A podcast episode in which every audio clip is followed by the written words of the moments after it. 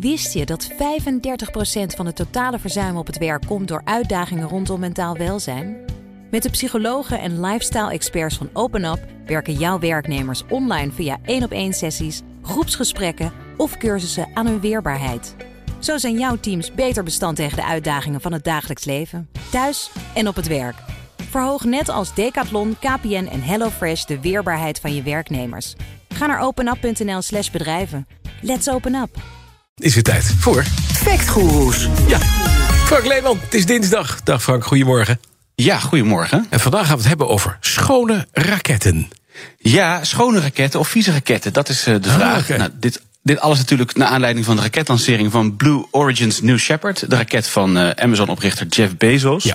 En dan gaat het even om een factcheck gedaan door de website PolitiFact. Zij Mhm. deden een factcheck op de uitspraak dat deze raketlancering van Bezos wel 300.000 kilogram CO2 uitstoot. Nou, ze schreven al dat het bij Blue Origin wel meevalt met de milieubelasting omdat de raket wordt aangedreven door een motor die gebruik maakt van een waterstof-zuurstofmix. Mhm. En daarvan vroeg ik me af of dat dan wel helemaal klopt. Ja, wat, wat, wat is dat? Komt er iets vrij bij zo'n vlucht? Of komt er inderdaad gewoon waterstof, zuurstof? Ja, dan zou je zeggen geen CO2 en een, beetje, en een beetje water. toch, of zo? Ja, precies. Ja, inderdaad. Eh, ook de Volkskrant inderdaad schreef dit. De raketmotor, eh, letterlijk schreef zij de raketmotor van Blue Origin stoot vooral waterdamp uit.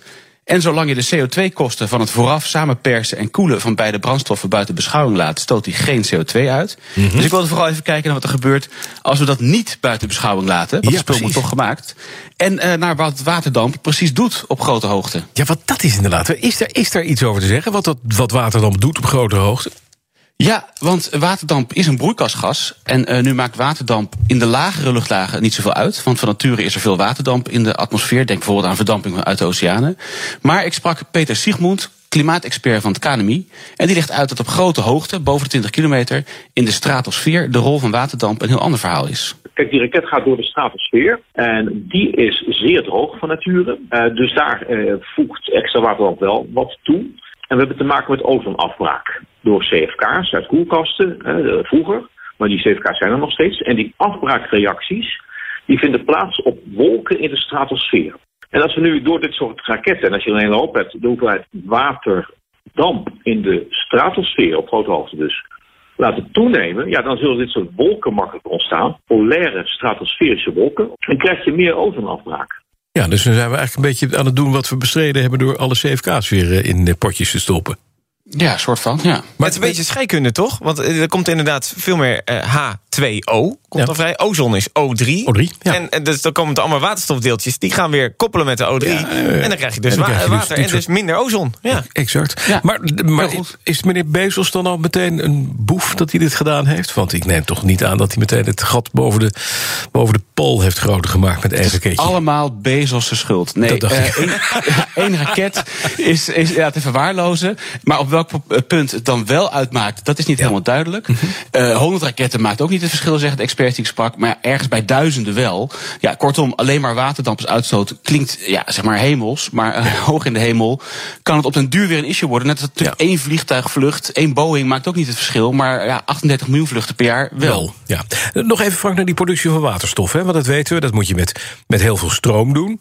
Eh, eh, als, je dat, als je de productie buiten beschouwing laat... dan is er bijna geen CO2-uitstoot. Wat gebeurt er als je, die, als je die, het opwekken van die elektra benodigt... om waterstof te krijgen, wel meeneemt? En wat zie je dan in de CO2-cijfers?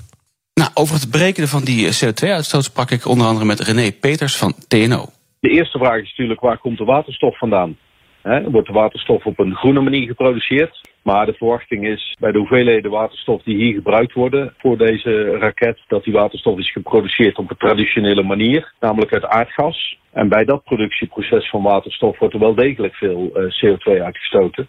Namelijk per kilogram eh, waterstof eh, zou je 10 kilogram CO2 uitstoten ongeveer als je produceert uit aardgas. Oké, dus fossiel verbrand. Dat is niet het is niet zo handig dus om dit te doen, Frank, met gas.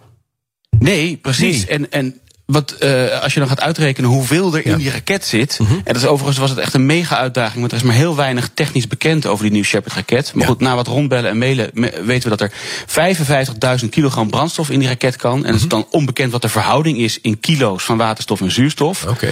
Dus we zijn uitgegaan van de verhouding van een andere waterstofraket. En dan, lang verhaal kort, komen we op 11.500 kilogram waterstof. Mhm. En 43.500 kilogram vloeibare zuurstof. Ja. Nou ja, kortom, dat is dan 115.000 kilogram CO2 gecreëerd bij het produceren van waterstof. En die vloeibare zuurstof die komt ook niet vanzelf eh, aan fietsen. Nee. Dus als we dat allemaal bij elkaar optellen, komen we afgerond toch weer op 200.000 kilogram CO2. Dus gaan we heel erg richting die 300.000 kilogram die eh, een normale raket, zou ik maar even zeggen, uitstoot. Ja, dat, dat maakt dus niet zo gek veel uit. En het is ook vele malen meer dan een vliegtuiguitstoot eh, heen en weer naar New York, volgens mij. Dat zou kunnen, ja. Ja, zeker. Nou zegt de heer Peters van DNO... het is te verwachten dat de waterstof is geproduceerd op basis van aardgas. Maar dat, dat weten we niet helemaal zeker. Nee, dat is niet bekend. En Blue Origin zegt er niks over. Ik denk dan wel een beetje, als het wel zo was dat het enorm Ja. groene brandstof was, dan hadden ze dat zeker bovenaan hun Gezet. pers eh, Ja, gezet. en om je idee te geven, de hoeveelheid waterstof die nodig was voor deze ene vlucht van 10 minuten, Mhm. is grofweg ongeveer even groot als de totale jaarproductie van groene waterstof in Nederland. Dus Dat ja, die, ja, die twee. Ja, veel. Ja. Dus die twee elementen maakt Ja. uit dat, eh, dat we ervan uitgaan ja, dat het om waterstof gaat, waarbij alsnog eh, veel CO2-uitstoot is. Ja, dus Blue Origin is eigenlijk een beetje Black Pete Origin. ja, eh, nou ja, als je naar de productie van die waterstof buiten beschouwing Ja, laat, nou, dan ja, dan vliegt die raket heel schoon, schreven de media. En vergeleken met de kerosine-raket is het wel waar, want er komt heel veel minder andere zooi hoog in de lucht erbij. Mhm. Maar ja, deze waterraket stoot waterdamp uit op een plek waar je die waterdamp niet wil hebben. En als we de productie van de waterstof wel mee- meenemen, ja, dan stoot de waterstofraket toch nog 200.000 eh, kilogram CO2 uit op een lancering. In de toekomst kan het groen.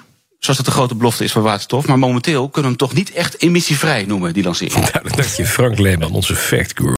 Wist je dat managers evenveel invloed hebben op het mentaal welzijn van werknemers als hun partners? Toch voelt een derde van de managers zich niet in staat om hun team goed te ondersteunen bij mentale uitdagingen. Via het OpenUp-platform geef je jouw managers de tools die ze nodig hebben om dit wel te doen. Zo zijn jouw teams beter bestand tegen de uitdagingen van het dagelijks leven, thuis en op het werk. Benieuwd wat we voor jouw managers kunnen betekenen? Ga naar openup.nl/slash bedrijven. Let's open up!